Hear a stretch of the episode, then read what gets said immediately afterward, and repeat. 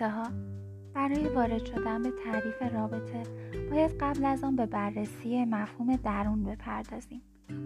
درون چیست؟ در بسیاری از کتاب ها و نوشته های روانشناسی در مورد درون صحبت شده و این موضوع باعث گیجی مخاطب ها شده.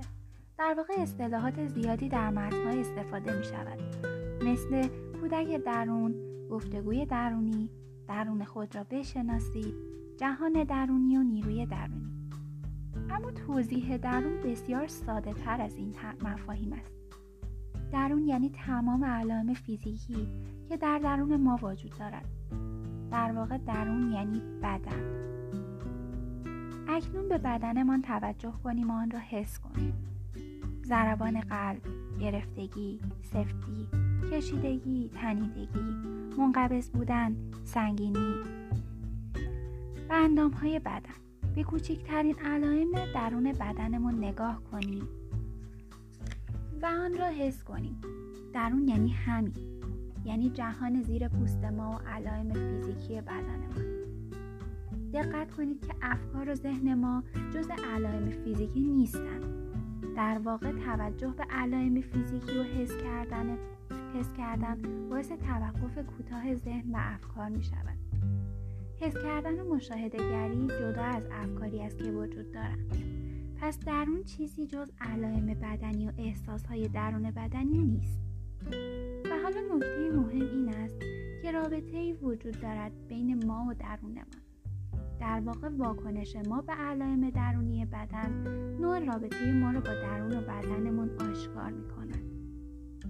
تصور کنید که هر وقت می‌خواهید به درون بدنتان توجه کنید ناگهان بی تفاوت می‌شوید و از ادامه توجه به بدنتان منصرف می‌شوید یا مثلا افکار سرزنشی وارد ذهنتان می‌شود.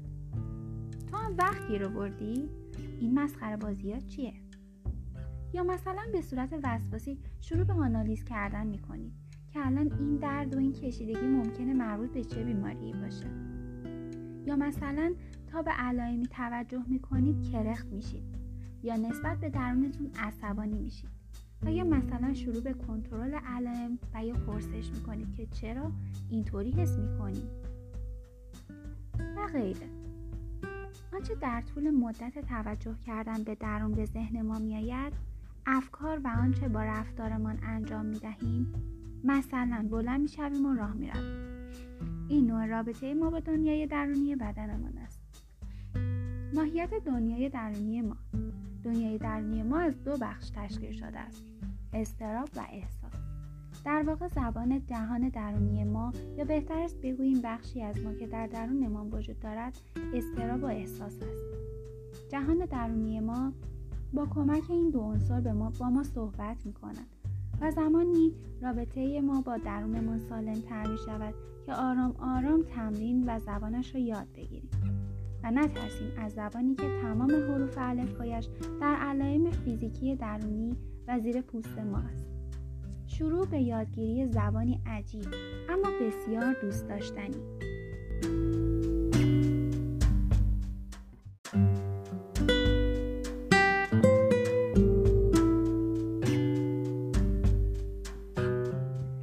در برابر حقایق زندگی تسلیم باید بود اما نبی تفاوت زندگی قانونهای خودش را دارد و قطعا همه ما به نوعی با بزرگی و قدرت جریان زندگی روبرو شدیم.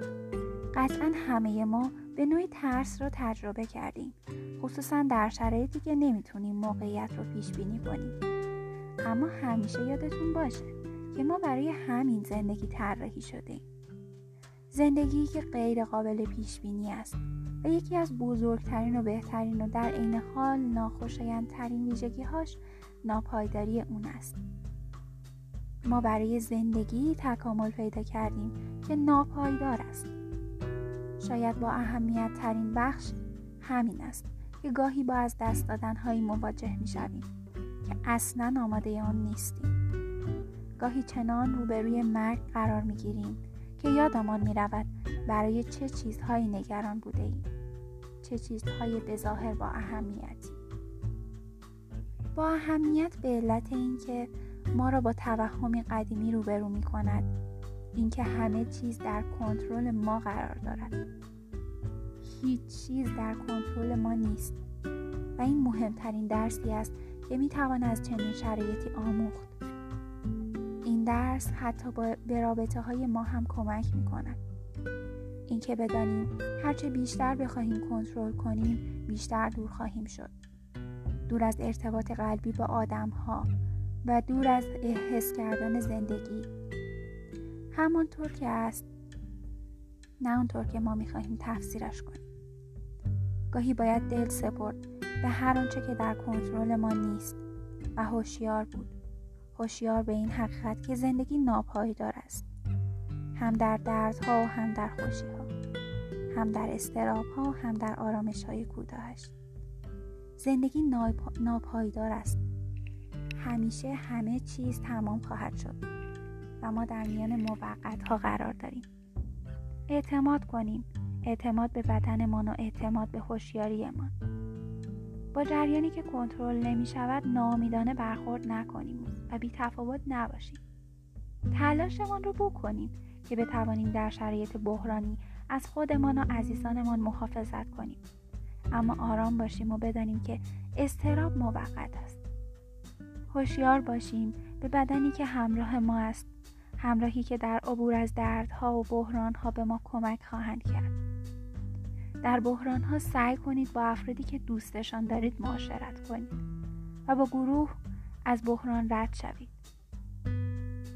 آغوش را فراموش نکنید و هیچگاه با زندگی قهر نکنید. چون هر آنچه اتفاق میافتد ما رو به خودمان و حقایق زندگی نزدیکتر می‌کند و هر رویارویی با حقیقت با تمام تلخیش مفید است. و ما رو با بخشهایی از زندگیمان مواجه می کند که احتیاج به تغییر و بازنگری دارد.